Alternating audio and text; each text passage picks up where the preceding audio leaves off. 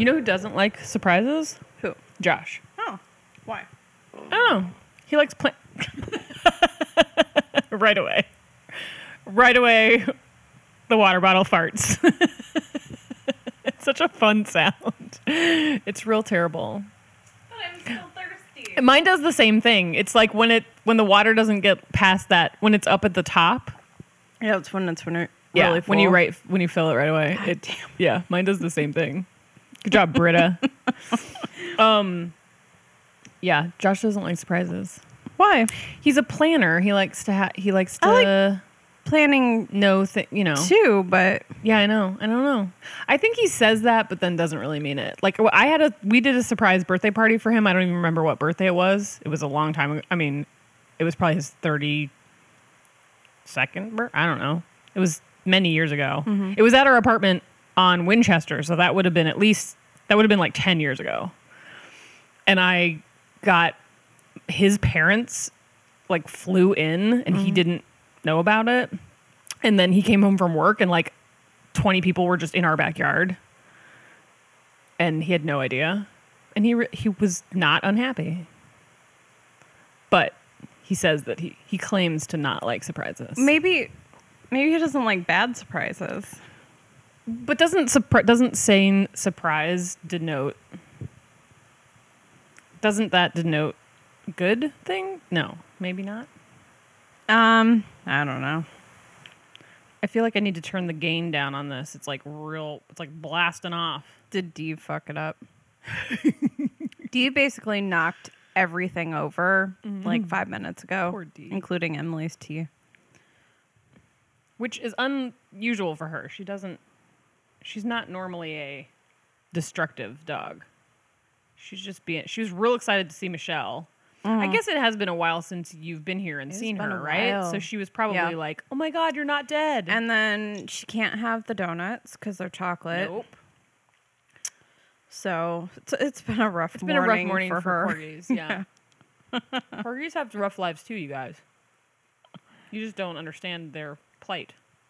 I get to hang out with a different corgi tomorrow What? night. Yeah. Who's corgi? Um, Anna, uh, who used to work at Modco or sometimes still does work at Modco. What is her and corgi's name? So it's her boyfriend's corgi, but they live together. Um, Fry, and he's a red Oh, and white. Wait, is his name Fry like based on Futurama? I have no idea. Because that will make me. I'm gonna just. I don't know. I'm gonna go with that because I- that's amazing. I haven't thought about it. Will you ask them? Yeah. Will you find out from? Um, but I actually love her dog is like some sort of mix, and she's um like super socially awkward. um, I I always refer to her as being my spirit animal. This What's her dog's name? Vivi. Michelle. Um, I love Oh, her, I and she to- won't like even hang out with me because she's just she's afraid of everyone and like. She's like, fuck off. but I love her. I Aw. love her, Vivi. that's fun. It's always fun to go to go hang out with other people's dogs. Yeah. I mean, I'll come over if you have dogs, but Right? if you don't, Otherwise- fuck you. What What else do mm-hmm. you have to offer me? Mm-hmm. These donuts are really good. Yeah. I mean, I did just talk about how my first attempt was It was terrible. not great. So, second attempt, much better. I mean, it's kind of funny because they're literally just like little cakes It's that just happen to cake. have a hole in the middle Yeah. of them. We're eating cake I'm totally fine with it. for and rainbow sprinkles. Um. So the first thing I actually made notes for today, but not because I'm prepared to talk about a topic. But it was Josh that I guess it was yesterday reminded me that like our one year anniversary is coming up.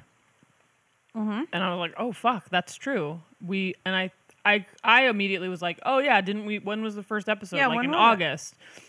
And he's like, "No, I think it was July." Really? So he looks it up, and the first episode was July twenty fourth, or no, July twenty something, July twenty second, or something like that. So it was like the third. I thought it was August, of, too. right? I always just kind of remembered it being August, but the first episode pub- posted, I think it was July twenty second.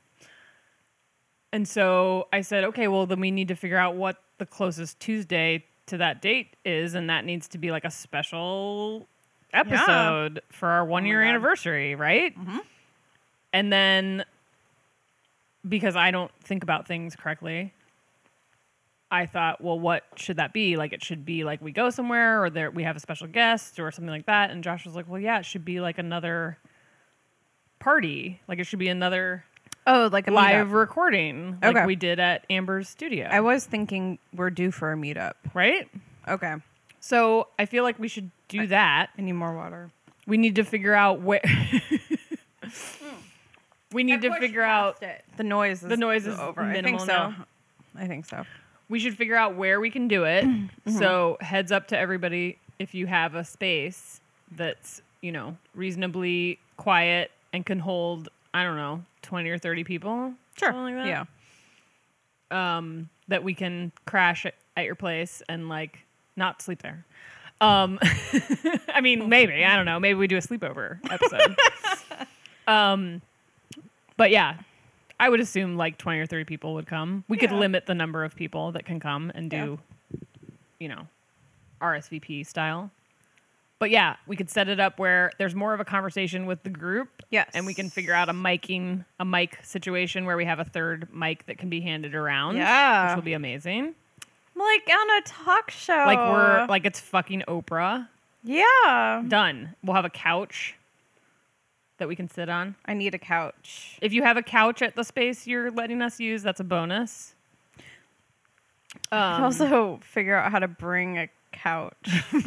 just tote it. We just cart a couch around. It'd probably be a futon. Um, but I think if we record, we'd have to record it like, you know, at some point the week before or two weeks. I mean, it could be earlier than that. It could be two weeks before. It could be whenever. Just would need to be before. I figured out the closest Tuesday is July 24th. So we'd have to post on July 24th. So record any time before that point. Um, but That then I was thinking that that should also be like the season finale, Okay. that episode. Sure. Yeah. So that would be the end of season two. And then season three potentially would start later. So we'd take a break. We would have like Okay. a three or four week And break. the point of the seasons is taking breaks in between. the point of right? the Yeah. season is one, to take breaks. Mm-hmm. Two, if we want to like drastically change something, Okay. right? Like Yeah. if we wanted to like format it differently or like make the entire season three like only interviews or Mm-hmm. only we're eating pie the whole time or we're only drunk or we're only I've I got another request for, For more drinking. but I feel like it could be I keep thinking about comedians in cars having coffee, which have you watched that? Mm, Yeah. Um, if people listening, if you haven't watched comedians in cars having coffee, it's Jerry Seinfeld literally getting into a fancy car and driving around with a celebrity and then having coffee with them, Mm-hmm. and it's the best show ever. It's really Um, really good. but I kind of I would love to do something like that where not neither coffee nor driving, but picking a person each week that we just like have a Yeah. super chill, fun, real life conversation with, and probably go to their space or invite them to meet us somewhere. I don't know, or they can come to my house. My house is kind of in a weird place, but like we can kind of go anywhere. We have the ability Yeah. to do that, but. We I worry we're not organized enough Right, that's exactly to what pull I'm that off. Oh no, I was thinking that we it would be good for us to give ourselves some us. parameters. Yeah. because if we're just like continuing to just be like, "Uh, "Here's us," we're just talking. No, I know. Yeah. It might get. It's probably gonna get boring for us, and it's probably gonna get boring for listeners. I assume it has gotten boring for listeners. I mean, I know people do seem to like us just talking. Mm-hmm. That that's kind of part of it. They don't. I certainly don't think we need to be like so structured that we're like, "Hello, welcome to." Oh, by the way, this is Pancake Town, the podcast, and I'm Emily, and that's Michelle, and we forgot to introduce ourselves. And who cares? Now, back to business. Right. Um, I feel like if we had some structure to it, but still we're just like talking the way we talk, Yeah. then it, that won't change. But I think it would be nice if there was slight, slightly more focus to each episode. oh, for sure. Yeah, I'd love it. because sometimes Can we someone do. do that for us? Do we need an assistant? We do. Do- let's get an intern. I want I want an intern for the podcast. Let's get an intern, and so we don't pay them. Mm-hmm. They get baked goods when they come, and they have to know basic knowledge of sound equipment. Mm-hmm. Um, and they have to come up with all the ideas for what we talk about. Yeah. Done. Who? Please apply at pancaketownpodcast at gmail.com. We should actually make the intern pay us. Ooh. So there's a fee for the like sh- internship. That sounds like a shit deal for them. it's Um, sweet for us. Well, I was debating on whether or not to bring this up. Um, Bring maybe I won't say whose it up. email it is, but it's a um, like a professional uh, maker email list thing that I've been on for a long time Yeah. that I've never really done anything with, but I read them, whatever. Yeah. Um, so this girl um, sent out an email recently saying that she's uh, developed a website for um, people to join and uh, ask questions about business stuff, Yeah. right? Um, and she'll, you know, log on and answer your tough business questions, and you can talk to each other and shit. It is sixty dollars a month Oh fuck. which she is calling cheap because her rate for one on one is like $450 an hour. Who is this person? You're not gonna say. You'll I tell me know. afterwards. You'll tell yeah, me later. I don't know if I like I I'd never ha- have thought like she's a person that I should trash talk. You know, she was always just fine, whatever. And then all of a sudden this email comes out and I'm like, "Oh, she's lost her mind." Because a $60 million a people have little Facebook groups just like ours. Yeah. In which people are helping each other out for free. And plenty Yeah. of us are professional enough to provide the same sort of feedback as she is. That's an insane amount of money Yeah. I to. like- no, I want to pull it up. it's really interesting because I think that there is like so I've recently I've had several people approach me about like consultation, mm-hmm. like hiring me, like for various things, like things like come to my storefront and like tell me how to make it look better, or like I run an event. I'd love to pick your brain. Like it's kind of like the one step further from like, hey, let's just go have coffee and I'll ask you a bunch of questions. It's actually like kind of a more respectful way. Like it's more respectful of my time in mm. reality to be like, hey, I'd like to hire you mm. and pay you to like come and give me legit advice and have it be structured and focused and not just like, oh, we're gonna have coffee and you're gonna answer questions because you're nice. I don't mind doing that. And no, I don't mind doing Yeah. it either. But it's got it does get me thinking about like, oh, could that be part of my business? Is like having some sort of consultant services for show of hands. for like yeah for like Yeah. Mm-hmm. small businesses like ha- and have it be really focused have it be like i focus especially on makers and kind of how to market yourself and how to grow your business and like how to navigate events and stores and all that kind of stuff. And then also like retail like kind of a design from a design aspect of like hey maybe i give you advice about like refreshing your branding or like having new hmm. packaging or like doing vinyl signage on your storefront or whatever it is. But then i start to think about it's one of those industries now where like people charge anything from like nothing to insane amounts of money and there's no there's no like industry standard that's like oh this is an appropriate amount of money to pay and so then it gets weird because then it's like sometimes you'll find like I hired Emily Right, right, from right. Clementine. Like I hired her to do a business consultation, like where we just Skyped and she basically looked over my wholesale line and my product line and and like asked me a bunch of really specific questions and then gave me kind of like like homework assignments. And then we had this Skype conversation. And it was literally just like talking to someone that that is a, another brain and has the same has a level of expertise that can help you and I didn't feel like oh she knows so much more than me I felt more like this is a person who's an outside person mm-hmm. that doesn't know me. They're not my friend. They're not going to tell me shit that I don't need to hear. They're going to be brutally honest. She's going to give me a viewpoint that I've not heard before, and she's going to make me look at my own business in a different way. And it was super valuable, but it was like $200. Okay. And, and it was like a one time thing. For how long did you get in total? there was a Skype conversation that was like an hour and a half, like a 90, Mm-hmm. Wow. 90 minute Skype conversation. Yeah. Which was preceded by her sending me this like 15 question questionnaire Mm-hmm.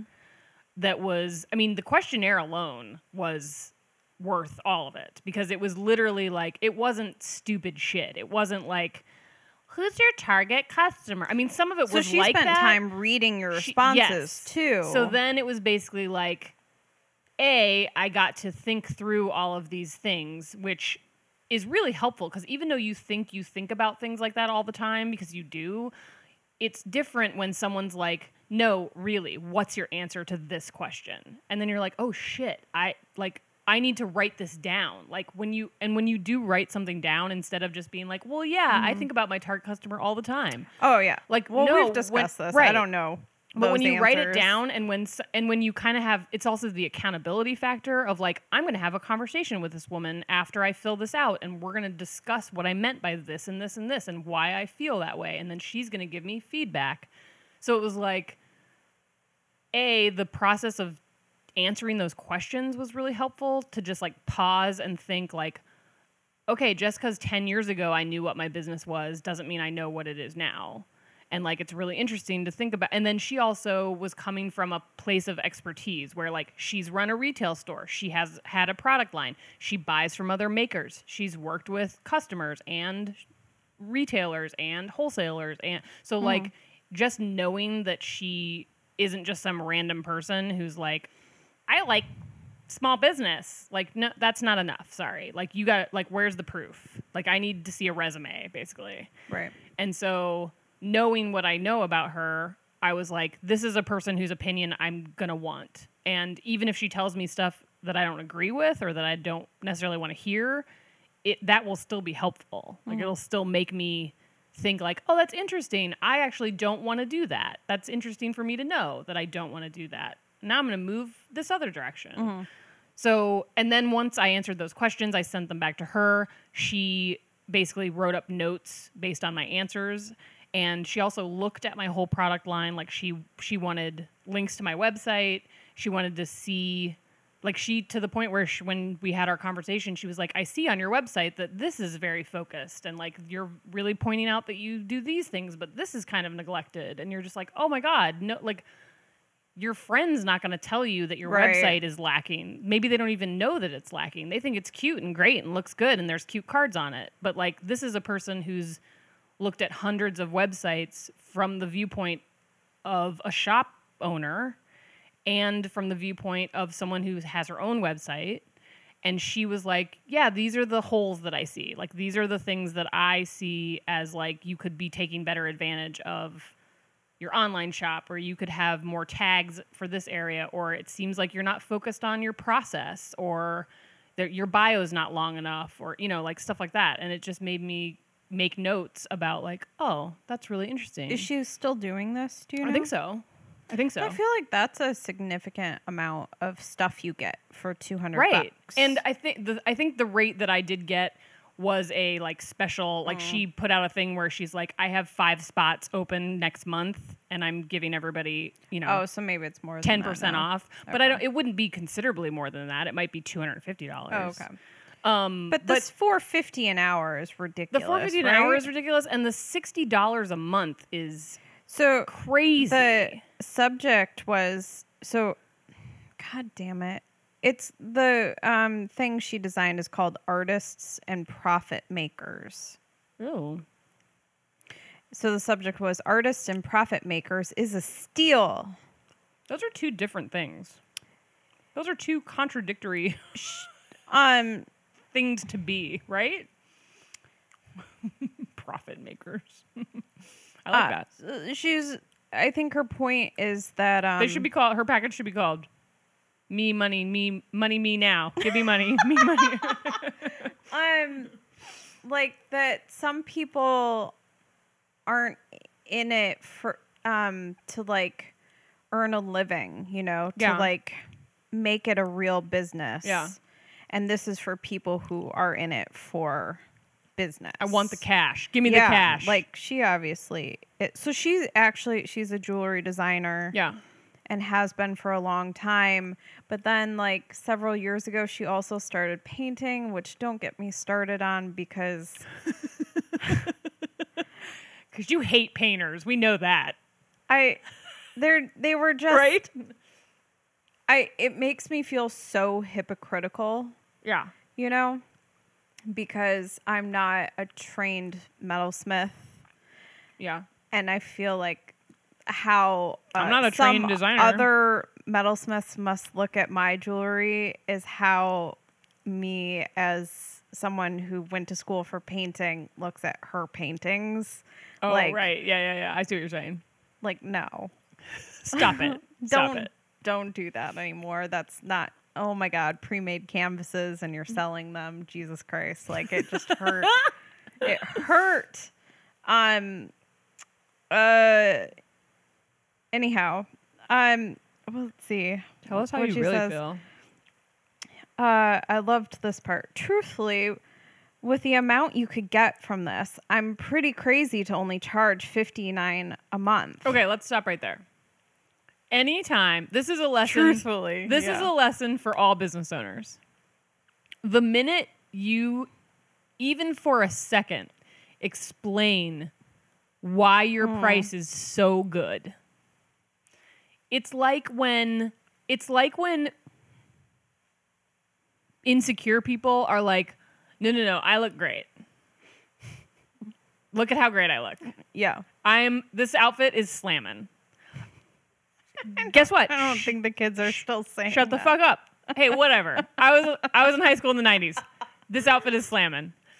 Like, you're trying too hard. You're. It's the dude that you don't want to date. That's like, I'm a catch. Yeah. You would be lucky to date me. Yeah. You it, stop. it- it's you would be lucky to date. oh me, Oh my yeah. god. Shut the fuck up and have confidence in your work. And guess what? The minute you, it doesn't matter what that last price desperate. was. The minute you say fifty nine dollars, it doesn't. That could be nine dollars. It could be hundred and fifty dollars. It still makes you sound like you secretly know that you're charging too much, and you need to say it out loud to convince everyone that it's a steal. Trust It's me. going up to seventy nine a month after the special introductory period. Eighty dollars a month to basically be in a Facebook group. Is that all you get? I mean, what do you do? You get specific one on one Um, attention? Da-da-da. The other thing is, is like They're monthly trainings. I don't know what that is. if you let's play devil's advocate It's here. a place where you can come, ask questions, and get specific feedback on your business directly from me. I read that and I'm like, that's like our Facebook Yeah, group yeah. or all the other ones. In fact, our I like ours better because of the casual nature of it. Right. Like you can be super professional, but you can also just you also let off, also like, the sa- the very same person Yeah. can give advice that's really important and useful and then turn around and write their own post about how they don't know something. Yeah. Like that Yeah. like that wouldn't be okay because like and it makes you feel you put more trust in that person where it's like we're all in this together not i'm smarter than you and i know more Yeah, and we're pooling our knowledge, not Right. just getting help I don't from know one as much about one thing as somebody else does. Yeah. And it's also helpful when like if a jewelry person posts something, they can get solid advice from another jewelry person, Mm. but also can get a different perspective from somebody that makes soap. I just seriously, I had a one-on-one phone call with my accountant a while ago, and I think it was $175 for uh 45 minutes or something like that. And that's a- $200 And that's 45 about minutes. your That is finances. less That's less than than that. this. Yeah. Well, so here's the here's the issue though w- with this and with all things like this. The to play devil's advocate, you would you can say if people are paying that, like if she right. like right, if right. if people are paying her sixty dollars. Like, yes, maybe in your opinion they're getting duped, and in my opinion they're getting duped. Mm-hmm. And there, there will for sure be some people who pay for it and then feel like they got duped and stop paying for it. But the fact is, is like, it's as with everything else. It's the same as when we go to a craft fair. it's the same as when we go to a craft fair and we see other makers and I mean this doesn't happen too often, but like you might see another jewelry vendor and like you know because of your expertise, you know what went into that. You can see how it's made or what materials it's made out of and you're like that should not cost that much. But the customers, if the customers are buying into it for whatever reason, Yeah. then they're that person's gonna still chart like they're being validated by people paying that much money. Yeah. And that happens all the time. Like there's garbage everywhere. There's fucking shit from that's made in factories in China that's low quality that costs hundreds of dollars and people are like, "Well, I want this and Oh, this I've is what got I like," you know? story and the marketing tricked me into buying it. I saved this from our conversation earlier. Yeah. Um, so when Etsy Wholesale announced um, that they were closing, Yeah. I um, heard it from someone else's Instagram. I hadn't actually seen that Etsy Yeah, video the yet. video. So I just Googled Etsy Wholesale because I wanted to see what came up from that instead of Etsy Wholesale closing or whatever. Right.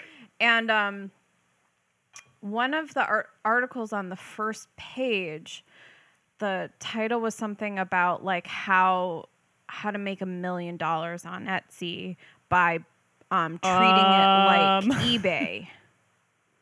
So I I'm like, what is this? um, and First step 1, pronounce it Etsy. so uh, apparently there are tons of stores that are doing this and i'm not surprised at all but they're basically buying um, massive amounts of shit from alibaba the website yeah. and then reselling it on etsy for a huge profit individually totally. um, and uh, this and article Etsy was about is worried they don't give a about shit. they don't give a shit, but then they're all shocked that no one signed up for Etsy wholesale and now it's closed. right Good job, guys. So this one store, it was mostly about this one store, and the first article linked to another article about this one store. So I've read a whole bunch about it, and it's funny because maybe eight, ten years ago, I bought something from this store when she was much, much smaller. Oh, and I think doing not well. doing that. oh, um, and then she was like, "I like money. Yeah. Here we go. Um. so We're what- all doing it wrong. That's the that's the moral of this story. Yeah, basically, uh, she sells like um, like knit things that aren't being knit by her people and Yeah. its own thing. So they'll buy like tons of like accessories, stuff like that, and then they'll get them and they'll alter them just a tiny bit, like sew some buttons on them. it's like that jewelry vendor that's always at Renegade. I don't know if they still do that, if they're still in existence. Oh, good. I hope they're not. probably Fuck not. those people. Um, I mean, that was the they were like my target. no, I know. I remember, my hate was directed at them. I remember one every holiday renegade. renegade. when you came around and you were And livid so about them. They were in the fucking same room as me. I'm like, get them the fuck out of here. You're like, I've sent Renegade multiple emails I about have. them. I've sent like, that- I've- Oh my god, I Emily's sent- intense because well the one the first time i sent an email was after a spring show or a summer show the september show they were like three or four booths down from me. And literally What is the during name of the setup oh i know what the name of it. Should i say the name of it? Sh- should i say the name of it? Wait, I don't know. will we get in trouble or do we not care? Because fuck them. Should we Google it first and see if they still exist? yes google it first. Whisper it. Oh, okay we both covered our mics I didn't. we should have bleeped it i should have said it and then we should have bleeped it Oh, Damn it. Wait. Um. Anyway, the reason what the first time I Well, sent Renegade an a email website. was because they were a couple booths down from me, and during Mm, setup, yeah, they still have a website. fuck them so hard. my During God, maybe they is got like caught. Maybe they got $10. so there during setup they literally had forty cardboard boxes pi- that they were emptying out piled up in the back of their booth that had made in China stamped on every single box. And I walked by and they were literally they had a a jewelry display, a necklace display set up on the table, and three people were were individually unpacking these made in China boxes, pulling individual chain charm necklaces out of little plastic bags from China, and putting them on the rack. I saw Like, them come in one year with that straight from the pipe Yep, thing yep. with everything already on it. and they Everything just on it, set and they just set it up. Yeah. and everything all the necklaces are like $18 Yeah. or $22 And you know what? It's the, the stuff Is on their same website shit? now is the The same stuff. They haven't octopus, changed anything. goddamn octopus necklace I'll, I can, the one it's with very steampunky. oh which- the that one year the one forever. the show that i got in big trouble where they the people from this company actually like approached me is do you remember when renegade did that thing that was called brilliant octopus. That's the octopus. They did 20 that, bucks. They did that show in like Union Park that was called Brilliant Corners. Do you remember that? No. Okay, so it was like a it was supposed to be it was such a genius idea and they just didn't do it right. It was supposed to be this carnival where like there were fa- like fair rides. Like there was a merry-go-round, there was like a swinging ship, there were like fair games where you could win prizes and it was all in this park and Laura Berger was a vendor. Li- Lizzie and I, Lizzie from Craft Belly and I did a had a shared booth and there were like maybe 20 other Renegade vendors. So Renegade had like a little section of tents. Mm-hmm. It was like $500 to do this 2-day carnival thing that they'd never done before. Let's just, what year was this? Must have been 2013, 2012 Are you sure that's what it was called? Brilliant Corners. Hmm. It was a stupid name. There I was- remember. and it was- so stupid. There was something that Renegade was doing as like a secondary event that they did two of. It's that. But- it's that. I thought it was called something else. Maybe I'm making it up, but I think that's what it was called. Everybody email us. Because I signed up for the second one and they canceled it. Right. it. They canceled it because the first one was garbage. So basically, we went, no one came. And this company that we're talking about, it was called something else. was it? I can't.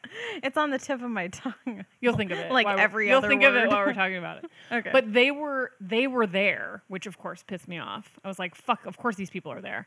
So they Bellwether. Oh, that's different then. Yes, I know what you're talking about. That's Yeah. a different thing though. Oh, okay. Bellwether's right. though. Okay. I don't I remember signed what up for the second one. Oh, and then that can't got canceled Yeah. because it didn't do. well. Okay, so this was something. This is else. something different. Okay. This only happened one time, I think. Okay. Um, because and it was terrible. Like none of us, we all paid five hundred dollars. Renegade didn't even like say, "Hey, I know that sucked." Like they literally said nothing to us. They didn't send out a survey. They didn't give a shit, and none of us made any money. And except for this, these assholes. Uh, their their booth was on the corner and they had their whole thing set up and like of course because we were bored it was like me and Laura and Lizzie were just like this is fucking boring. I ended up being sick and like didn't come back the second day. um but on Saturday we like ran we the three of us just like abandoned our booths and r- like rode fair rides for like part of the day and then we were just drinking because we're like this is fun. I guess we're just hanging out with each other next to our product. This is cool. Um and at the end of the day on saturday that this these people's booth was packed with people. Not packed. It had like five people in it. But they were actually like making sales to the point that they weren't closing and leaving because they were making money. And I had already been talking to Laura and Lizzie about them and the mm. fact that they were there. And they had the same made in China boxes, like always. And I walked up, and there was that necklace that you've seen a million times that is a little envelope. It's like a mm, gold mm-hmm. envelope that opens, Yeah, it and there's has a a little letter, letter, in yeah. it, right? So they had a bunch of those. I mean, I know the site that these things. Yes, they come, from, a from. jewel. They're already made. They come from a Yeah. jewelry site. They're Yeah. mass produced. Yeah. And so they were hanging on the closest edge of the thing and they were busy. So I was like, I'm to go like I'd never I'd never interacted with any of this jewelry in person. Like I'd never touched it. I'd never seen it up close. So I was like, oh, this is my chance to like come and, you know, mm-hmm. mess with stuff. So I walk up and I'm looking at this one that has the little envelope, mm-hmm. and Lizzie Lizzie says something like, "Oh, that's like that's the necklace you were talking because we were talking about that one and the octopus Yeah. one." And I showed, you know, we were all kind of standing around talking about it, and I was looking at it and everything. And like as we were talking about it, I was saying shit out loud about like, this is the same necklace that everybody sells. This is obviously made in China. Like this is not. No one made this, mm-hmm. and then it's also sixteen dollars. Yeah. like if someone made that, it would be forty eight dollars. I mean, I think they are having to put a chain on it. That's right. A shitty chain. So I'm looking at it, and out of nowhere, this guy is next to me, and he's like, "Hi, do you need some help?" And I was like, "Nope, we're good, thank you." And I like, as I put it back and like started to walk away, I was like, "That was my fucking opportunity to be like." Oh, like if I I wish that I had had the balls to be like, oh my god, do you make all of this? Like I wanted to just play dumb and be like, this is your work is beautiful. How do you make? They would have said yes. They would have absolutely said yes. They would have lied to my face and told me that they fucking hand forge it out of something. But Mm-hmm. I was like, I just wanted to start saying, like, have a conversation and see what they actually would say. But it just, it's one of those, it's one of the handful of companies that, like, was literally in Renegade every single time that they did a show. And yet they are the exact opposite of what Renegade says they support. Like, these people are literally just a wholesale distributor of garbage from a factory in China. Yeah. It's the exact opposite of everything. Like Renegade's like handmade, artisan makers, everybody's making stuff, you know, as an individual. it's Well, all there's like a new category now. Garbage. No, it's like um. and they get a discount. Those people get a discount. fuck, why can't I ever remember? Bellwether. the Um, bellwether makers. No, when I, I went to look at the application, you had to um, select either handmade food vendor or there was something else. I feel like it's like reseller or something. yeah, something like that. Which Like that's fun. Sustainable. That's su- that's whatever. super fun because that's a way to get around this kind of shit where there are legit categories that fit into that. Like if you own a retail store, like if Milk Handmade wanted to have a booth at Renegade, that allows her to be like, I didn't make any of this, but uh, and I'm this is the stuff I sell at my store. So she would fall into that category. Mm. Or like a person that's a fair trade, like Yeah, Katie from trade, yeah. Mar- my sanctuary Yeah. shop. She could have a booth because mm-hmm. she's sourcing from other designers and selling it under the umbrella of her company. So mm-hmm. that allows her to not be the maker.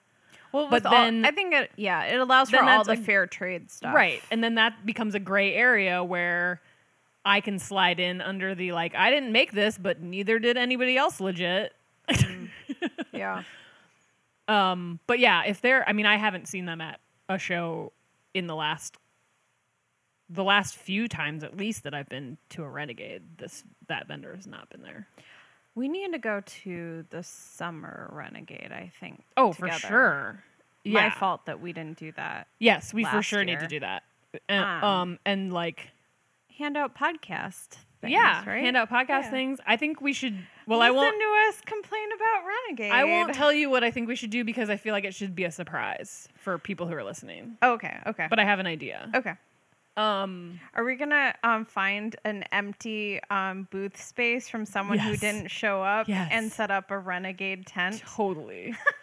Except they then they'll just send you a PayPal invoice, like that thing that Jan- that whole I'll give them scenario a fake with business name. with uh, what Janine said. Yeah. Because I literally there was that the show. I guess it was last summer show Mm-hmm.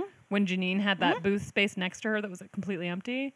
Um, and I was like, I should just show up here like incognito and just like set up a show of hands booth in this empty space. And then Janine, Janine's like, they'll send you a PayPal account. They'll send you a PayPal Yeah. request for eight hundred dollars. I feel like like 20 minutes ago I interrupted you in the middle of saying something. What was I saying? I don't know. You were reading off your list. That was a long time ago. Yeah. That was 38 minutes ago. Maybe. Where were you? oh, well, so I was also saying, I was trying to figure out how many episodes were in between now and potentially that like season finale episode. Uh-huh. Um, there are six episodes, not six. not including the one that we're currently recording. So there's six Tuesdays between now and that July 24th Okay. date. So then my other thought was do we do we make sure that those Oh, and then one of those weeks is July 4th. So we'd probably skip Oh, okay. a week. July July Because 3rd Emily likes to celebrate the Fourth of July real hard. real hard. Um, well, I was actually thinking that we'd probably post one on July 3rd because we'd record that the week week previous. before, yeah. And then we wouldn't post one on July 10th because we would skip that week. Well, I should also look at my calendar because I am Oh, you're gone traveling. on the twenty eighth Of July? June. Oh, I was going to say that's my birthday party. You can't be gone on 28th of July. No, I have that on my. Um, June. Oh, yeah. Emily's birthday is on the twenty sixth of. so one of the air dates is my birthday, Mhm. June 26th. Um, and I'm going to be 40 bitches. I'm very excited about it. Um, I feel like you've been saying you're 40 for so long. I that did. You might Kate- accidentally say you're 41 41. when you turn. Kate uh, from Sacred Art and I went. We had drinks the other night, and we were talking about that. Um, and I was like, "Yeah, I've just been saying that I'm 40 for like lit- like probably a month after I turned 39. I just started saying I was 40 because I felt like I felt like saying I was 39 felt very like desperate to not be 40 Yeah. or something. Yeah, like you're lying. Like, no, I'm 39. I'm Yeah. 39. Like when people say they're 29 Yeah. and they're 36. Um, and so I was like, I don't really care. And I kind of like, I like the, uh, what's the word I'm looking for? I like the like importance of Mm-hmm. being 40 of like, I'm tired of bullshit. People being like, I mean, for 15 years, people are like, oh, you own this company all by yourself? That's so amazing. Where's your husband? Does he help you? Fuck you. so I'm always just like, no, when I'm 40, I'll be like, listen, I'm 40, all right? I don't have time for this shit anymore. Whereas if you say I'm 39 and I don't take this shit anymore, it sounds less Yeah. like you No, you're like right. you're as you're not as grumpy. Yeah. I want to be grumpy. I want to be like, I'm fucking 40. Fuck off. Oh, you're 26? Fuck off. Right? Just like Yeah. that. To everyone I see. It's my new it's my new thing. I like it. And it makes people like re- it still is like a fun thing to like mess with people cuz they always get real shocked. Mm-hmm. I'm like, yeah, I know. It's crazy. It's cuz I didn't have kids and I don't lay out in the sun. That's why I look like I'm 32 instead of 40. That's true. Um, but yeah, I've been saying I, I'm 40 for a long time. So there's going to be people who now feel like I've been lying about my age in general because they'll be like, "Weren't you 40 last year?" No one remembers anything. That's true. No It's one fine. cares about anything else Yeah. but themselves. Yeah. That is a good thing to know about humans. Um, but yeah, I thought I thought if we if we actually did kind of figure out like if there's things we if there's things we've wanted to do an episode on or people we've wa- like I know we've definitely wanted to have Danielle. We definitely yeah. want to talk to Danielle from Soap Distillery. Yeah. If we can figure out one of the, you know, like we'll pick we'll get to see what her schedule is and see if we can go hang out with her. She's probably going to be nutso though. Like, busy, yeah. But we can find that out. Kickstarter. like if we say to her, out, "Is yeah. this is the next six weeks terrible?" and then we'll just do maybe we maybe she's our first episode for season three. Yeah. Um, and then obviously we want to go to Edgewater Candles New Space when that's ready. Sure. So that'll probably be season three. Um, but then there's probably some other people that we want, or other like types of people. Like we've wanted to have an accountant on, we've wanted to Mm-hmm. Have like a lawyer on, we've wanted to have, you good. know. Yeah. But whether or not those are things we can We need to get Find- Hallie on. Oh yeah, we totally need to get Hallie on. Um, I bet she could do. We should email her for, to see what the next six weeks or so. Yeah. I mean, Um, like there are a lot of people I want to contact, but I'm worried about um making plans that I'm going to like not act on. Oh right, yeah. Um, and then we, but then then if we figure out some topics that we want to. If anybody's, Right. if you're listening and there's like a topic that you're like, I wish they would talk about this. I wish they would talk. Like I know a couple people. Sophia's one of them have asked about retail owning a retail Right. store. Which have I wanted think we to would ask. do Hallie. I think we would with- want to have yeah. another person. Yeah. Like it's one thing for me to talk about it, but I had a very specific experience with owning a retail store that's not normal. Well, you're also Um, like grumpy. Right. I'm also like I kind of hate people. Mm-hmm. Um and that was part of why I don't have the store anymore. Cuz I was like Right. I don't want to deal with you after I assholes. just feel like you'd be like, maybe don't open a store. I it's actually not the best thing in the whole world. I actually don't think I would say that to most people. I think if somebody was like, "Hi, I want to have a product line and start a craft show and um open my store in like a place where like no one walks by and like everyone that lives there is now a millionaire and doesn't give a shit about your store, then yeah, don't open a retail store. But like if you do I think that there's definitely a lot to be learned from like some of the things the some of the choices that I made and some of the circumstances around I don't know that I would just blatantly be like don't open a store, it's terrible. I've kind of always felt that if you're gonna open a store, that needs to be your main. It needs to be your yes. You need- running a store isn't like a side Yeah, note. No, uh, uh And that's and that's ultimately what I was treating it like. Like it, I was, I from the very beginning was treating it like it was this extension of my business and not my business. And and but I, it took up all of your time. it so did, that- absolutely. And it's also the fun shit about it is not what you're doing all the time. Like even though that's appear like appearances wise, that's what it seems like. It seems like I was just like making amazing window displays and like getting to do cute merchandising mm-hmm. things in my store all day long, but mostly it was like being on the phone, answering emails, dealing with absolute motherfucking crazy people coming into the store.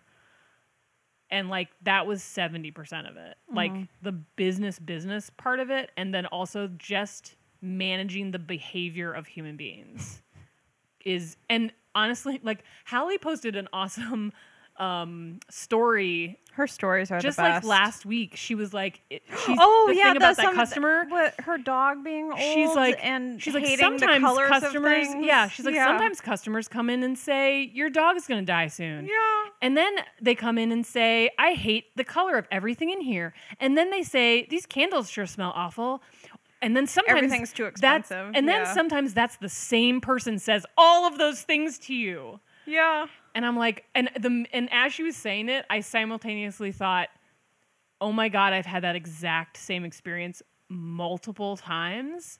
And then I also thought, oh my god, there are people watching this that are shocked by what she's saying.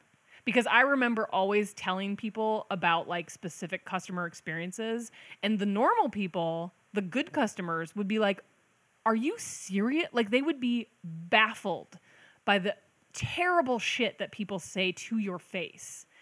And I would be like, I I want to record these things. Like there was a point where I was like, I would love to record this shit because no one believes you. Mm-hmm. No one believes until you own a retail store or you work at a retail store, you have no understanding of how awful people are. Like they are so thoughtless and so terrible and so selfish sometimes. And they just, I mean, they tr- they very much enter us. There's a group of people that will enter a retail store, and they, and it doesn't matter if they know you're the owner or not. They just dump all their shit on you. Like they will dump everything on you. Like their insecurities, their bad day, their shit with their home life. Like they will dump it all. They will take it out on you mm-hmm. because you're just a slave there to serve them pretty things. Well, I think um, people who haven't had a service based Yes. job do that. If It's you've ter- ever right. had any, you, know, you, would never do that. You would never Yeah. do it, and that's Right. why it's funny. There's like this very strange separation between the my good customers at the store were like the best people in the world. Mm. Like I knew their name, I knew where they lived, I knew what I when they would come in, I'd be like, "Oh my god, you're gonna want to see this." Like we had a strong positive relationship and you knew that they were telling other people about the store and then the other people were terrible so it was like there was there was barely any middle ground it was either like awesome dedicated lovely people that made you feel like you had the best job in the world and then terrible garbage people that you're like, I wish you would have just told me you were going to be like this so that I wouldn't have locked, unlocked the door. Like, I wish that I, I wish there was like a little light above you or something that was like, nope. And I could just be like, cool, I'm not going to waste my energy or time on you. You need to leave. This isn't for you because you're just here to vomit on me. And those, the terrible people never buy anything. See, some some of these things are like the opposite experience I had working on Southport. Yeah. Because the terrible people Would did stuff. spend. Yeah. The terrible people were the ones who um, treated me like I was their servant Yeah. and would you know throw clothes at me. And then they would actually buy I'd it. have to button things up Yeah. for them. That was not my experience. My Then ex- they'd leave like a three hundred dollar shirt on the floor and stuff like that. my experience was very much and that's a testimony to like the type of people that wouldn't even walk in the door like Mm. the worst of the worst people w- wouldn't even consider spending a dollar in my store Right. and those were the people that started moving into that neighborhood those were the people that like bulldozed the house next door to our apartment and built a $2 million monstrosity there and then never came out their front door never spoke to us certainly never came into my shop and then proceeded to have like 42 Amazon boxes delivered to their front doorstep every day. Why not move to the suburbs? Right, exactly. That's exactly right. Why would you live in an adorable neighborhood where there are adorable local businesses to shop at and then never shop at them? Yeah. That doesn't make any fucking sense. But if my store wasn't there and that was a Jimmy John's, they wouldn't have ever bought that house in the first place. So you're welcome. Mm-hmm. So it's like the irony of that is, you know, it's a t- retail is is the hardest thing in the world. And the the fact that you have to open yourself up to the public is terrible. Like Yeah, it's a I'm not- terrible thing. Not not really wanting to do And the people again. that succeed at it are fucking heroes. Like I like the people who can on a personal level push through that abuse are stronger than I am. Mm-hmm. Like I I can't like I can make fun of it and I can see people outside of themselves and go, "Okay, cool." Like I'm very good one-on-one with those people. I can talk people down from a ledge. I deal great with clients. I can, you know, but it weighs on me. Like I go home and feel like they've drained me. There's definitely a different type of person that is great with those situations. right. Um I guess I should have before or after having breakfast with Nicole been like, "Is this all on the record? Can I repeat everything that Can I repeat just said?" everything that you're saying? Um, but like she does tons of street festivals, and I was talking about how like I I cannot deal with Those um, customers, the yeah. the drinking event Yeah. outdoor nonsense, and um, like she does really well Yeah. at those sort of events and can handle it. Yeah. So why not do it then? You know, right. Like besides the fact that it's draining. Yeah, and I think But- that's true. Like there but are she can do it. Right. There are certain people that are strong enough within themselves to let that shit slide off their back and not take it on and not and like certainly like I know for a fact that like Nicole gets her feelings hurt and gets pissed at things like but- we all do because we're yeah. humans and what she's doing is what she loves and like the minute somebody's like this is stupid or this costs too much like you're not you're not going to not take that personally even when you're in the employee of a company that hurts Right. um I think general obnoxiousness she's good with. right i think that there are no certain one's people great with rudeness. Right. I think that there's yeah, there are definitely like and I think it's the same for any of the shows. Like even a super chill show like Show of Hands, there are certain vendors that like aren't comfortable with interacting with that many people and like standing there all day and like deal and they get, you know, they get real moody and they get real stressed out about stuff. and I'm like this is what this is. Like this is kind of what you have to do and if it's not for you, you either need to find some employees. pay someone you to need because there are people yeah. Mm-hmm. who are real good at it, and like for some businesses, that's that's a really helpful tool to just like hit, shove it over to them. Have a really good salesperson that's really good at talking about how great your work is, and then they don't have to be like they don't have to have feelings about a customer Yeah. being rude or stupid or saying inappropriate things or whatever. They can just be like, "That's great. Like, thanks for coming. Yeah. Thanks for stopping by." Because like your own personal work wasn't just insulted. right, it's yeah. your it's your job, and you're like part of my job is dealing with people who say dumb things, yeah. and that's fine, and I'm able to do that. And I do think that if if I had stopped doing all other aspects of what I was working on, if I had been realistic about opening the store and saying this is now my job, and I'm not going to do these other things, I w- it I don't think that it would have. I think I would have just like moved into that mindset of like I'm a shop owner and I work at the store and now I ha- and I have a manager and I have employee like my money would have gone to those things. My money would have gone to like a bigger staff and potentially a store manager that like was actually the one that you know opened the doors in the morning and like cleaned up the broken bottles in front of my store door you know the store every Oh, day right. um, and like people drawing graffiti on my windows and people like literally with their lipstick mouths kissing my windows. It's happened multiple times.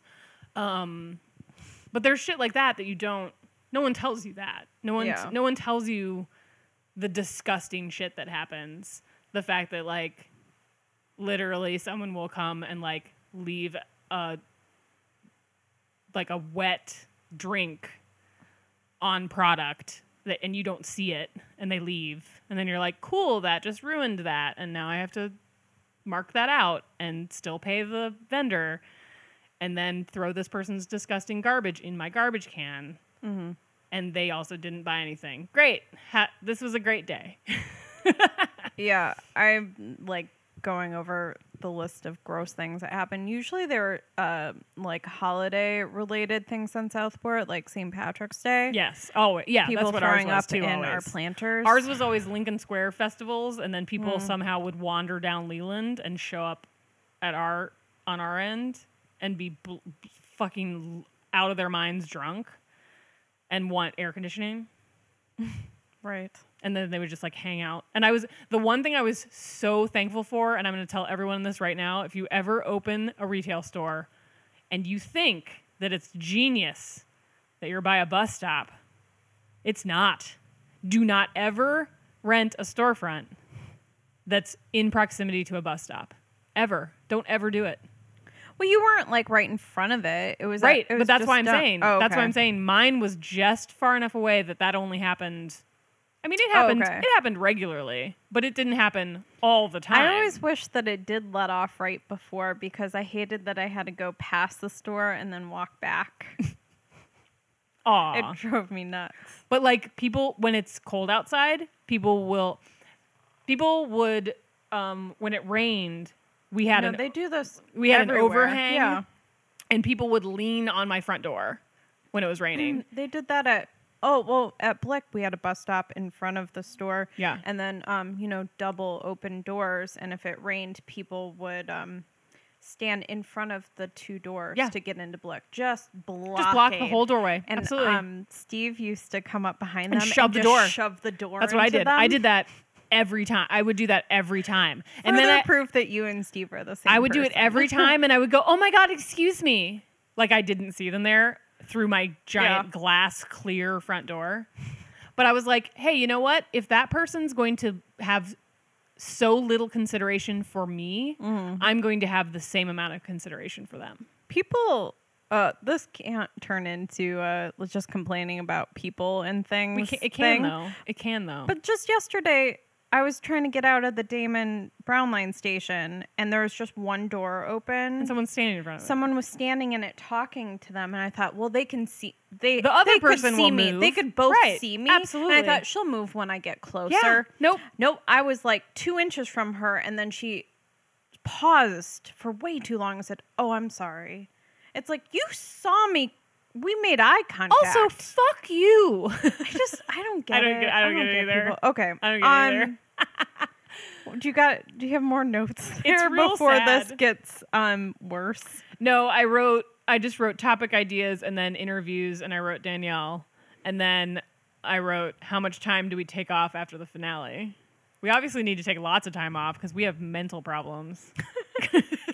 You know, this came up the other day The because I you noticed mental problems. no that um I felt like I made more of an effort to do some things I wanted to do after we talked about It is, work it's life therapy. shit.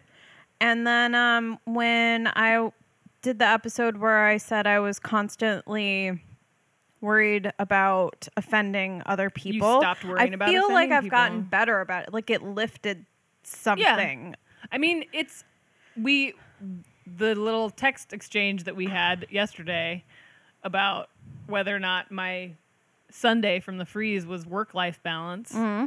And then you said that you felt like you worked on it after talking about it. It do, like the podcast does feel like therapy Yeah. because it's the same kind of setup. It's the same kind of like you go. I mean, neither of us are mental health professionals, maybe, but we. I like to pretend that Is that the title? I think we just found the title. Yes.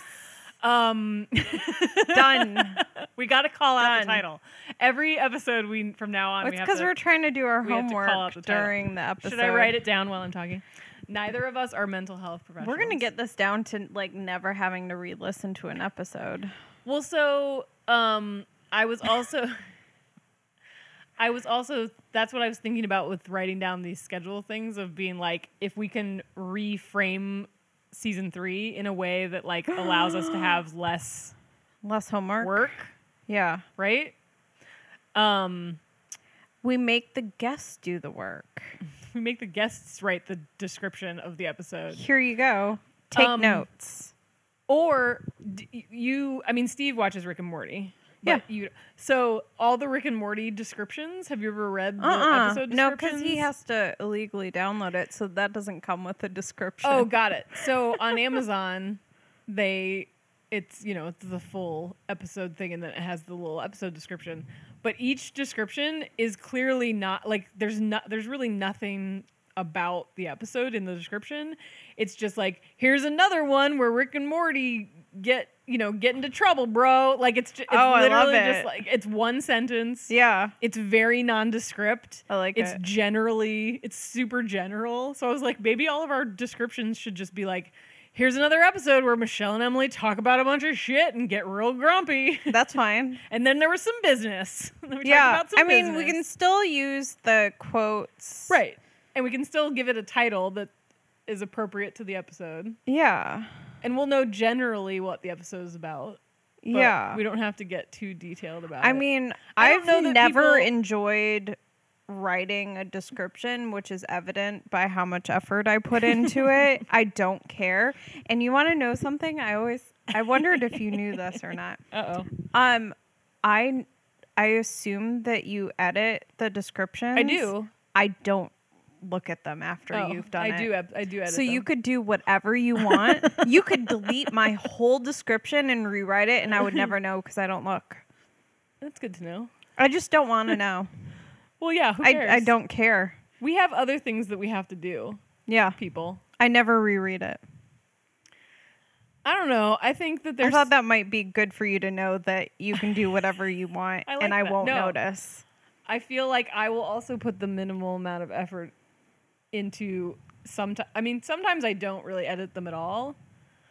Sometimes I I zhuzh them up a little bit. Yeah, cuz I don't I don't have that uh, ability. I also the the editor in me uh, will alternate how the episode description starts. Mm, sure. So like I'll flip our names around Oh, really? Like so it'll either you know sometimes it's Michelle and Emily and oh, sometimes I it's Emily and. Michelle. Fun. And then sometimes they'll start with our name, but then other times it'll be like in this week's episode. Mm. Oh, okay. But then I try to not repeat. So like if episode 40 mm. says in this week's episode, I won't say in this week's episode on the next one Okay. cuz I'm crazy and I think that anybody gives a shit. I feel like all the my favorite murders say, start with like in this week's episode, Yes. which The they Yeah. also have a person that writes. I know. Oh, but they talked recently about how they come up with their titles. Oh yeah. And they do all discuss it. Like Steven writes things down And then as they they're come up with a talking, and then he gives them options, Yeah. and then they decide. That's what we need. Right. We also need to get big enough that someone will pay for us to go on tour. Cuz I want to go Eh. to I want to go to Norway. Yeah, but It's um, not going to happen. No one gives a shit about anything we're talking about. No. It's okay. Um. Well. Okay. we love for you, the whole, eight like, people who new- love our our podcast. New ideas thing. I really enjoy um making fun of things. So I was thinking that that could be. Isn't that what we're already doing? Oh, we did it a little bit, but like to um. Oh, like making fun of something specific though. Yeah. Like finding an article or fu- or Yeah. the thing that you just Yeah, got an email yeah. for, and then being like, "N- "Here we go," like a roast. We roast something. Sure. Every week we roast Um, something. Well, things that um. is that going to send us other small path? business? I think We're we already were- down the dark yeah. path. Yeah, Okay. because I did slowly let go of not criticizing Renegade. You've pulled you let me go of it, meaning yeah. you don't care about Yeah, criticizing I'm them done, anymore. yeah. I don't care either. Um, if we were the only ones criticizing them, I might feel I might. I care. think we're probably the most vocal about it, Well, seeing as because we have a podcast. Right. We could have chosen The to be thing, like though- more diplomatic about it. But fuck that, because what does that get anybody? Right. Like, so that's like What- that can be our thing, right? Yeah, like how does that help anyone? How does it help anyone? That's I mean, if you start I always think about a lot of things in my life. I think about like the way I run my business or the way I run show of hands or the way we do this podcast or the way I like interact with people in the world. I always think like, okay, so if I'm someone that just like gets real quiet and doesn't say shit about how this is stupid or that's unfair. Like, yes, ultimately, my little nitpicky things about like complaining about a craft show mm-hmm. is not going to change the world. It's not a big deal. It's stupid. Even at show of hands, like people were stressed out about something, and I'd be like, calm down, it's a craft show. Like, seriously, mm-hmm. like, let's get some perspective. The world is on fire right now. And most of the shit we worry about is real stupid. I just But every time you, say something that's a trigger to another thought, I like you should write it down. go, uh, uh. Write it down. Here, write I it down. no, so you don't it- forget. but it's not podcast related. but it should be. Um, right. But what I think about is like, okay, so if we treat these tiny little insignificant things in our life with like, kind of like, oh, I- well, I don't really care. I don't need to speak up about that, or I shouldn't say it out loud, or I don't want to offend anyone. Mm-hmm. But like, they're offending you. Like they're like you're upsetting me. But then, what if we start to apply those kind of feelings to bigger shit? What if we all were like, "Oh yeah, you know what? People, trans people's rights. I'm, I'm just gonna keep quiet about that. No, fuck that. Fuck you. Right. Fuck all of you. I'm not supposed to get mad about you violating someone's human rights for no reason because you have a stick up your butt about something. Like, no, what you say is stupid, and here's why. Like, when you start to get into bigger topics, then you go, oh, wait, no, we shouldn't keep our mouth shut. We shouldn't, we, you shouldn't be quiet because who does that help? Who does it he- like? And for everybody to be like, oh, well, I don't like it when people get upset, or I don't like it's so it like, what's the point? Like, let's not make everybody unhappy. Like, oh, I'm sorry, so you're allowed to be happy because you're not offended, but these people over here who don't have a voice just get to feel like shit. That's But not fair. You have to figure out like whether um whether this thing just affected you or if it right. you know like you're going to have a handful of people from show of hands that didn't have a good experience because absolutely. of whatever reason and Because you can't make all the people happy want all the time. Like, yeah, you want to know about it, obviously. yes. But do you want them to take up a crusade on their podcast and try and take show of hands I- down? Well, because here's but here's the thing. Let's use Renegade as an example. Mm-hmm.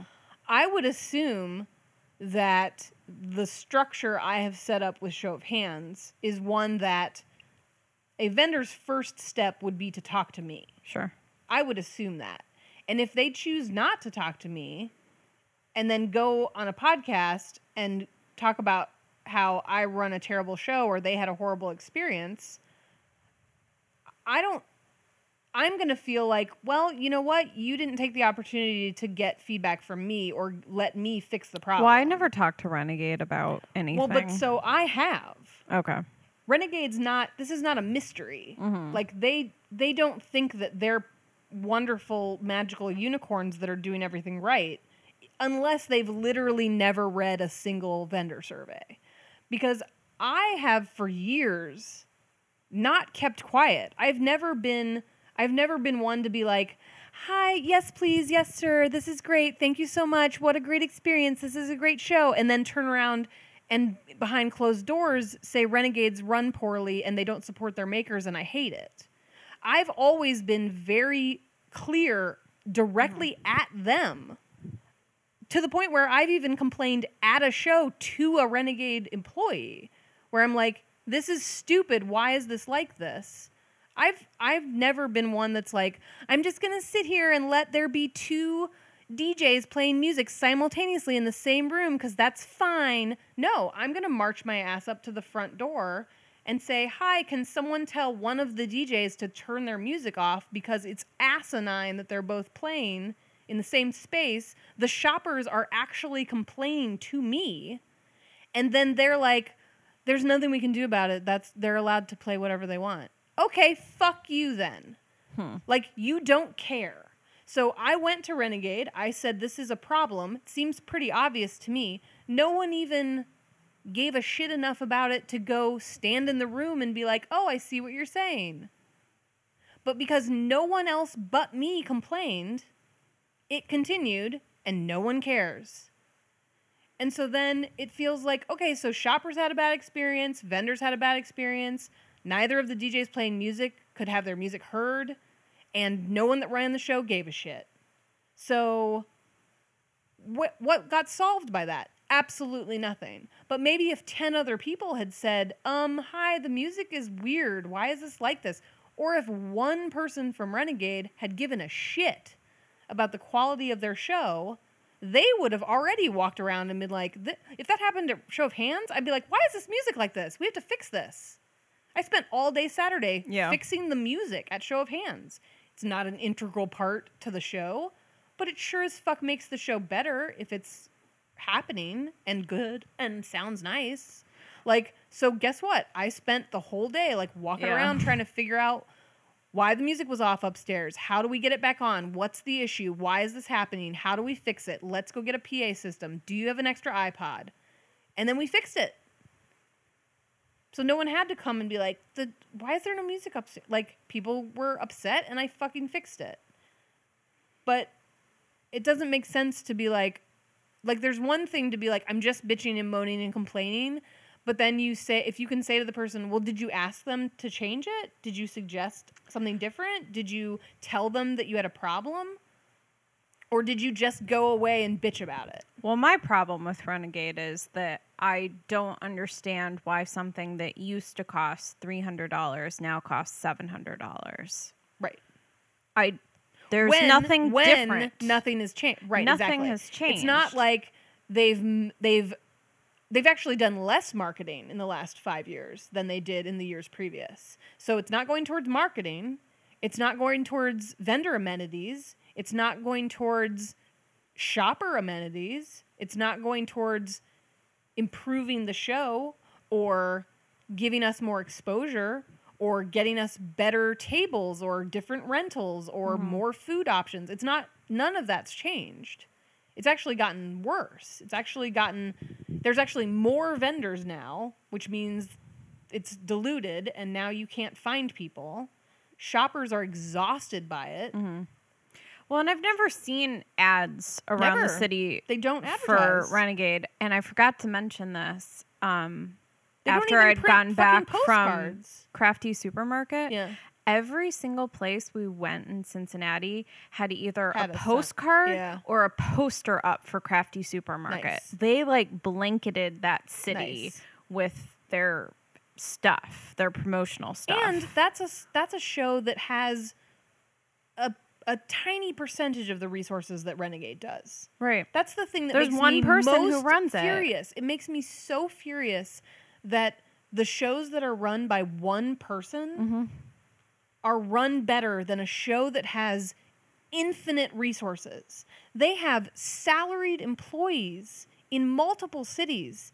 They have everyone uh, the marketing at their fingertips. They could have ads in magazines. They could have ads on I the mean, they- train in I the think bus. they do have magazine ads, but only if they have Martha Stewart as a sponsor. Yeah.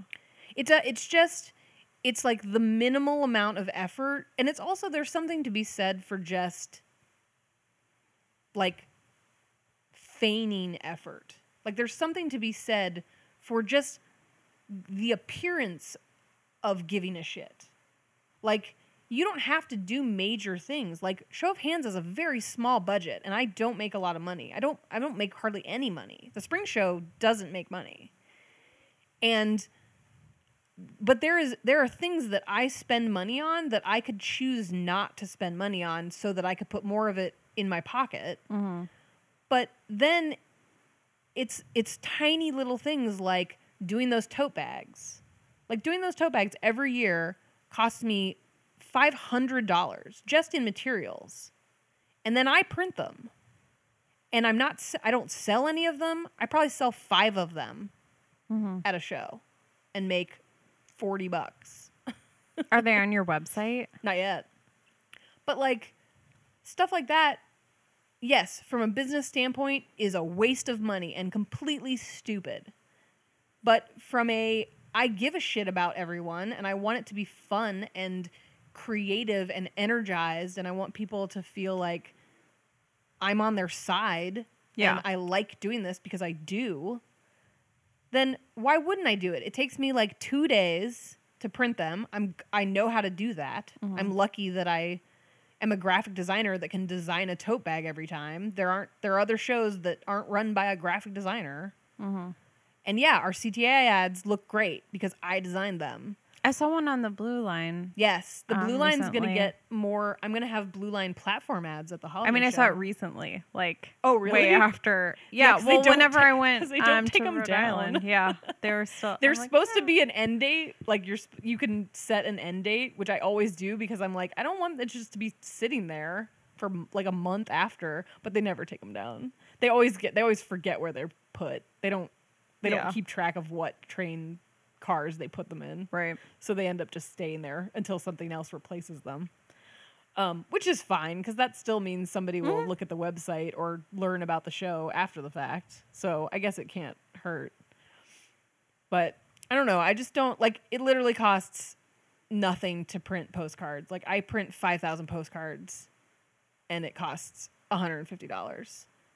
And then you give them to your fucking vendors, and they I always distribute thought it them was weird you. that there aren't flyers for Renegade Yeah. that we could be handing ever. out. Like there's nothing for you to hand out. There's no like I don't know how anybody would know about show of hands unless I gave you guys tools to share it with people. That's mm-hmm. that's literally the entire marketing of it is like, okay, so I have 80 to 100 people who even if you all gave out 50 postcards or 10 postcards, like that's a shit ton of advertising for you mm-hmm. to go and you all do other shows.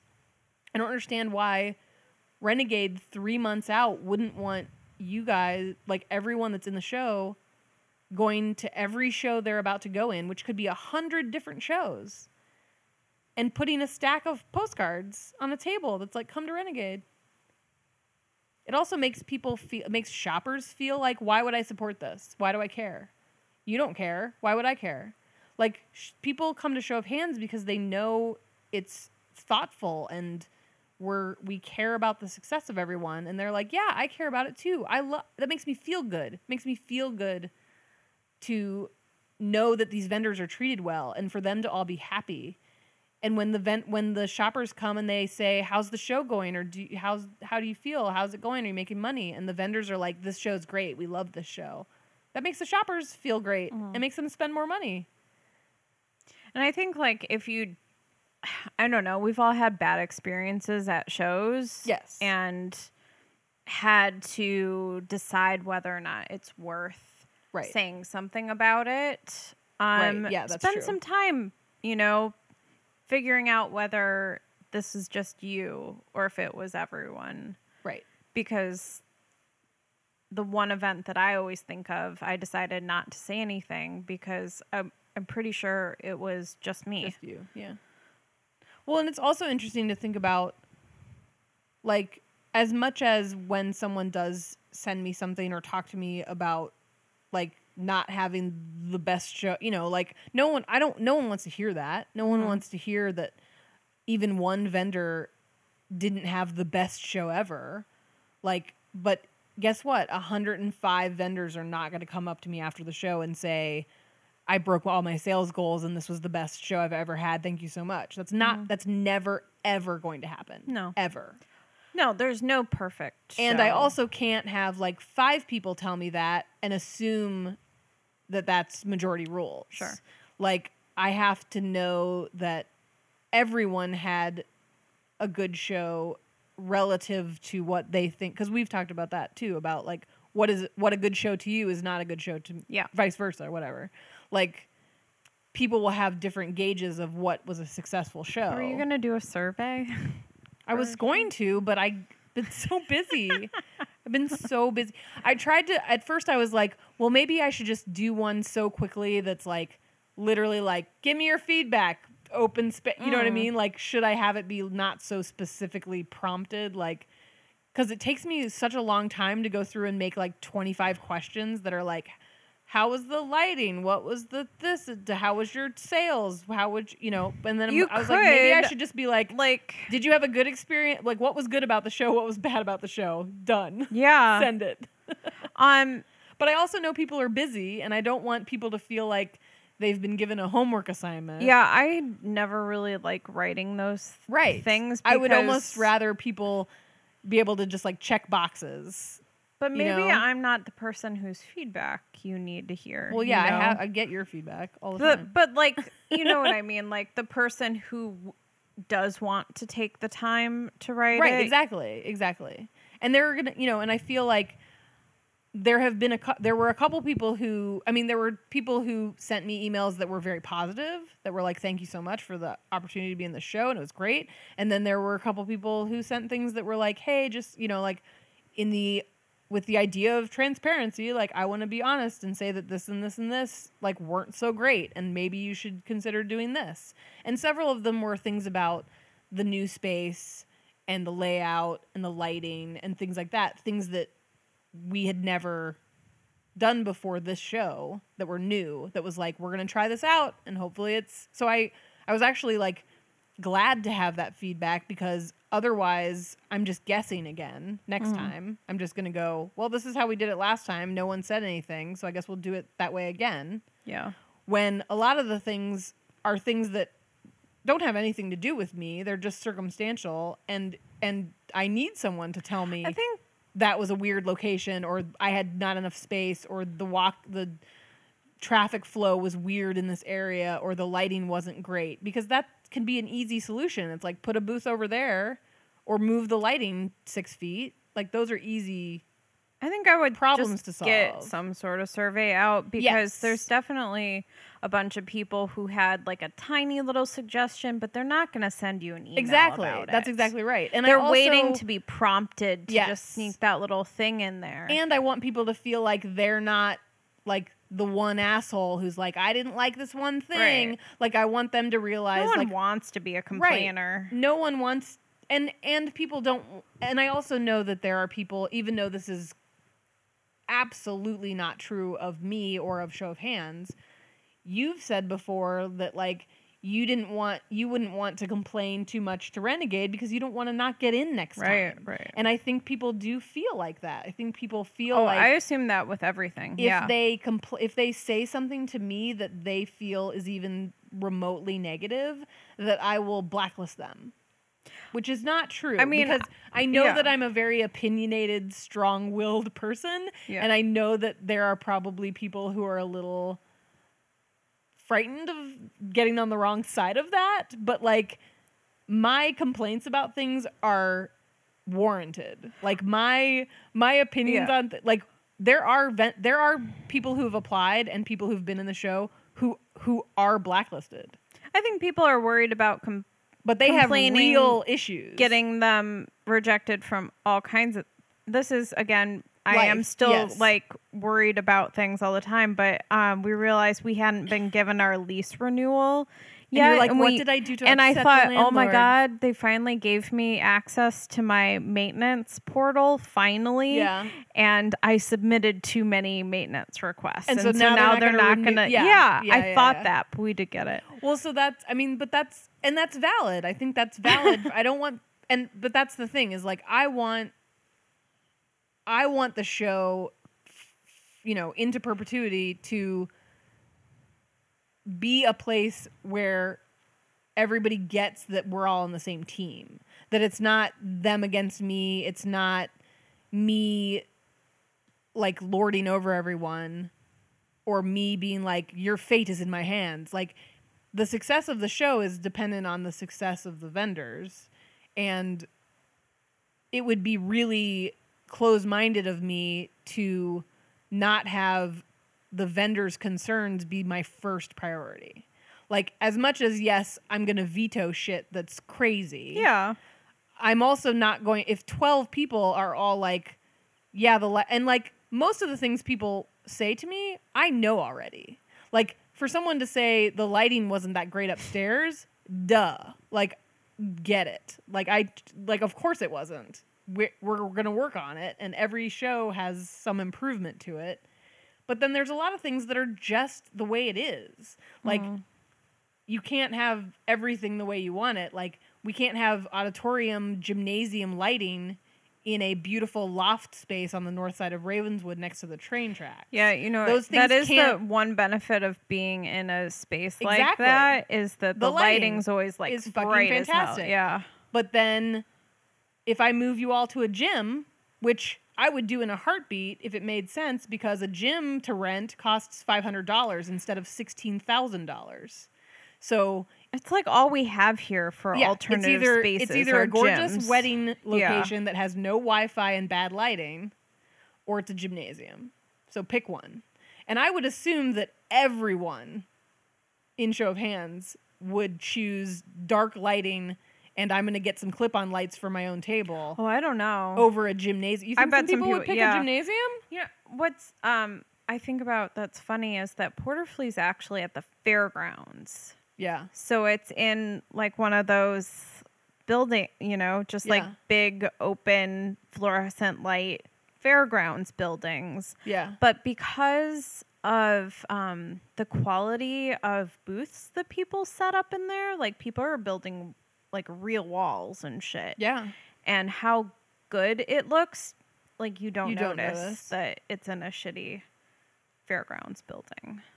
It looks nice. We don't even have like a shitty fairgrounds. No, we don't. We just we have gyms. That's all we have here. Ugh. Field houses. So yeah, I mean it's whatever. There's there's always going to be things that like a group of people are going to be like, "Oh, of- like obviously we all want everything we want. Obviously we all want amazing lighting and to be right next to the bathroom and to have extra space and to have an electrical outlet everywhere we need one." But like that's just not reality. Um, there was one person that sent me an email that was literally like, "You shouldn't put vendors on the second floor," and all I, it took everything in me to not write back. Well, then you need to write me a check for ten thousand dollars Yeah. because that's how much money I would need to pay for that space and only have sixty vendors be a part of it. Because like that, like to lose the be- the booth fee for forty people and then none of my other costs go down. Not Yeah. not a single other thing will go down in cost. I literally just lost ten grand by not putting people upstairs. I don't get it because like no one's gonna come to the event and not go upstairs. I think that it's a it's all psychology. It's all It's not like Ven- the vendors- Pulaski Field House where you literally can't find the stairs but to see, go here's up. Here's the thing: a vendor. This is what I know. And it's not meant to offend anyone. It's not meant Yeah. to belittle anyone's concerns for not having a great show. But any vendor at any show, and I've done this exact same thing. You, if you don't have a great show, Mm-hmm. you will imme- you will not immediately go to you. You will not think of did I interact with customers the right way? Did was my display engaging? Did I greet people? Did I have conversations with shoppers? Did I look bored while I st- sat, sat here for two days? Did I was I eating food the whole time? Like mm-hmm. you will not go to the things that you did. You will immediately go, well, it's really like the lighting's bad here, or I'm in a bad location, or I bet no one's coming upstairs, or I'm too close to the bathroom, or I'm not close enough to the bathroom, or I'm too close to a window, I'm not close enough to a window. There's too much mm-hmm. sunlight, there's not enough sunlight. Like you will literally make up whatever you can, and some of those things will be valid and some of them will not. Right. Because if the vendor literally next to you tells me, and this is an example that's from real life, if the vendor next to you comes up to me emotional at the end of Sunday and hugs me, a person that's never hugged me before, It wasn't me. and it wasn't Michelle, and tells me that they just had the best show of hands they've ever had, and it's a spring show. Yeah, that's crazy. And then you, the person next, directly next to them, write me a lengthy email about how the location of your booth af- dramatically affected your sales. Are we sure this person doesn't listen to the podcast? I, I actually don't. I'm not worried if they do. oh, okay. but that because that's an example that happens all the time it's not that's that's something that happens often uh-huh. when something like someone will tell me that like x is the reason why they had a not so great show but then the person next to them will literally tell me that x is the reason why they had a, the best show It's so funny. so how do i get rid of x do i get rid of x or do i keep x two of my best show of hands, I had sort of not ideal lighting. yeah Um, and they were both on this side, like Yeah. when I was upstairs. yeah the 2016 holiday Um, which I thought the lighting was fine, but I heard constantly it's dark Yes. because I wasn't facing the windows. and that one was that was my very best show. That one was also dark to people because the other side of Was the space crazy was light. basked in Right. fluorescent lights. and I know people in that room also said that there was no one in there, and it's like it just looks. it just like, looks like it that just looks because like it. we don't cram 40 extra vendors into our show the way Yeah. that other shows do. And then this last one, I was actually like in between lights. I didn't have one directly above me, Yeah. and my lights I brought were like casting really harsh shadows, so it made things look weird. but it was my best, like significantly best spring show. So maybe it doesn't matter.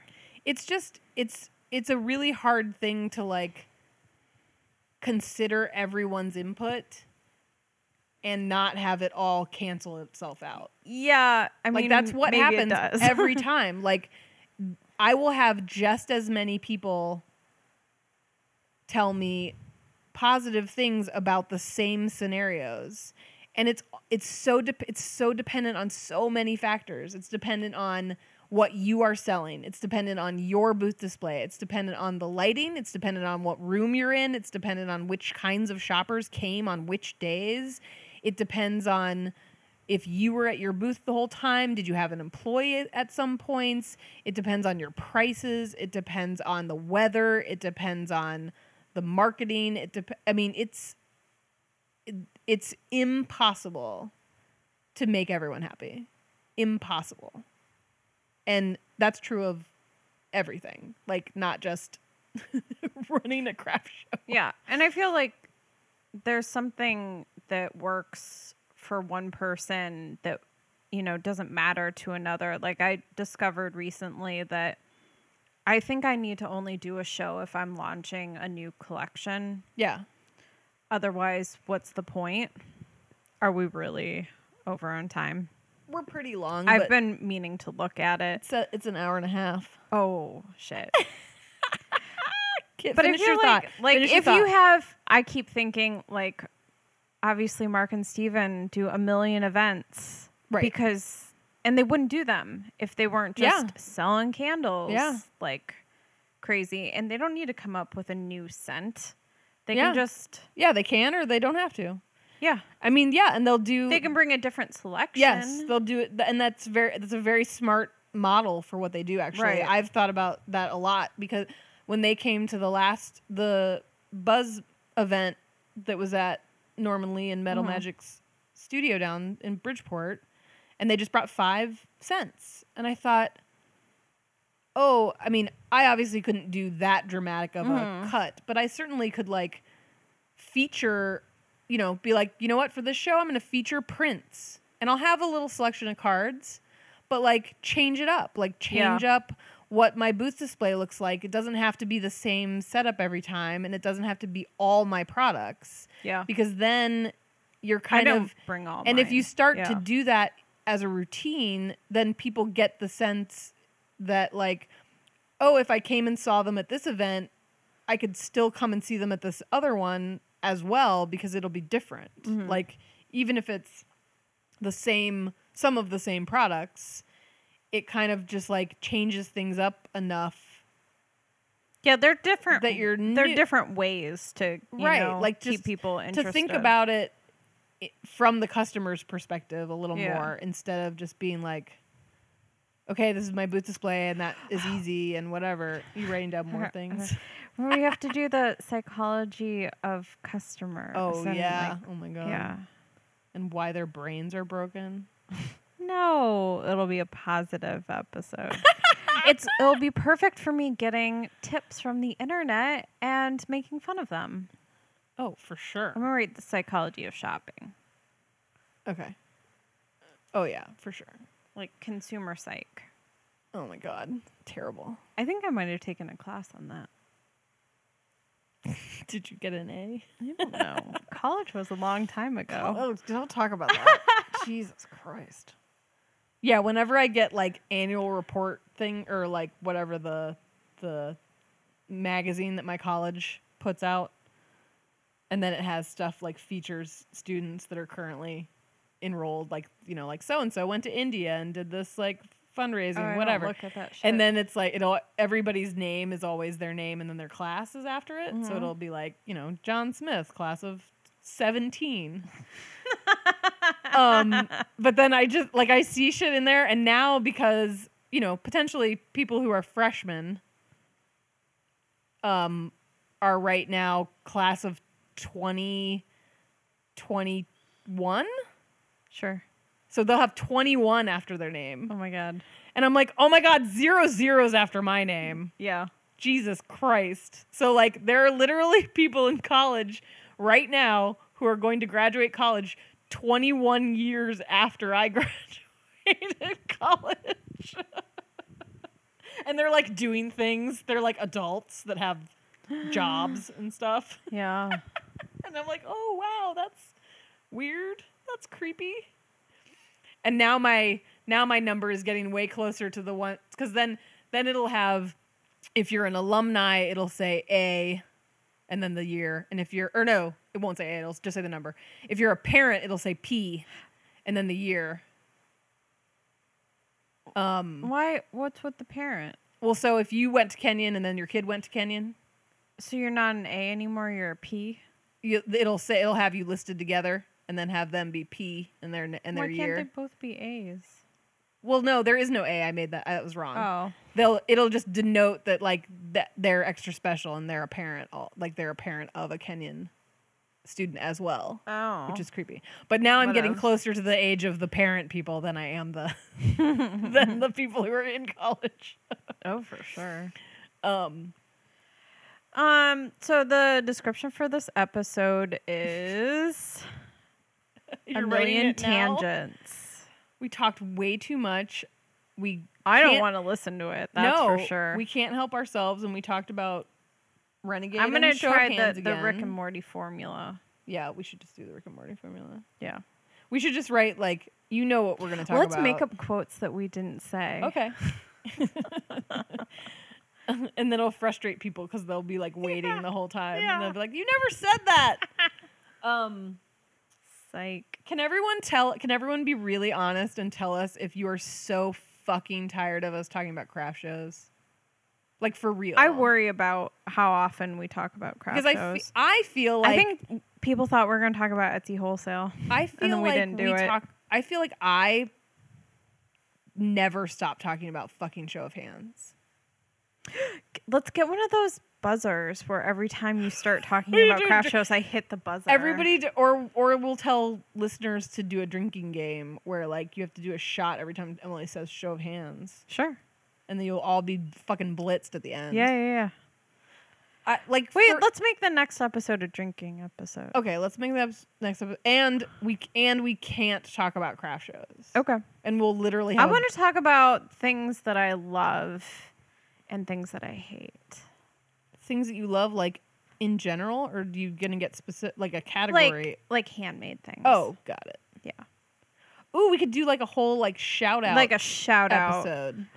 Drinking shout outs. Okay, so let's make ourselves like some somewhat homework assignments for the next I one. just feel like I've been using a lot of really great things And that I know the people that out. made it, and I'm like, I need to tell people about Okay, it. so for the next episode, let, Yeah. we should both make a list of like 10 things. Okay.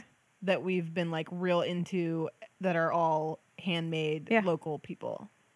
That or we- just handmade. that we either bought from an independent person or bought at a show or bought from a store, a Mhm. local store. Yeah. Mhm. Okay, I'm down with that. Cool. Um but yeah, seriously, I know Mark will. Mark, tell us if we talk about craft shows too much. For reals. And like, we don't even like do a ton of craft shows or anything. I know are we talking- we're, such talking about the assholes. We're same like we know all but let's tell everybody how good a craft show this is and how shitty a craft show this is. Like we Michelle don't know thinks she's doing so many, and she did like and she three. did three last year. Emily oh never does craft shows, but sure as fuck thinks she knows all about them. This is what everyone else is saying about us. Oh well. At least we're self-aware. Yeah. That's something. We have that going for us. We have talked so long. We need to Turn end it this. Should we just end it abruptly? yeah.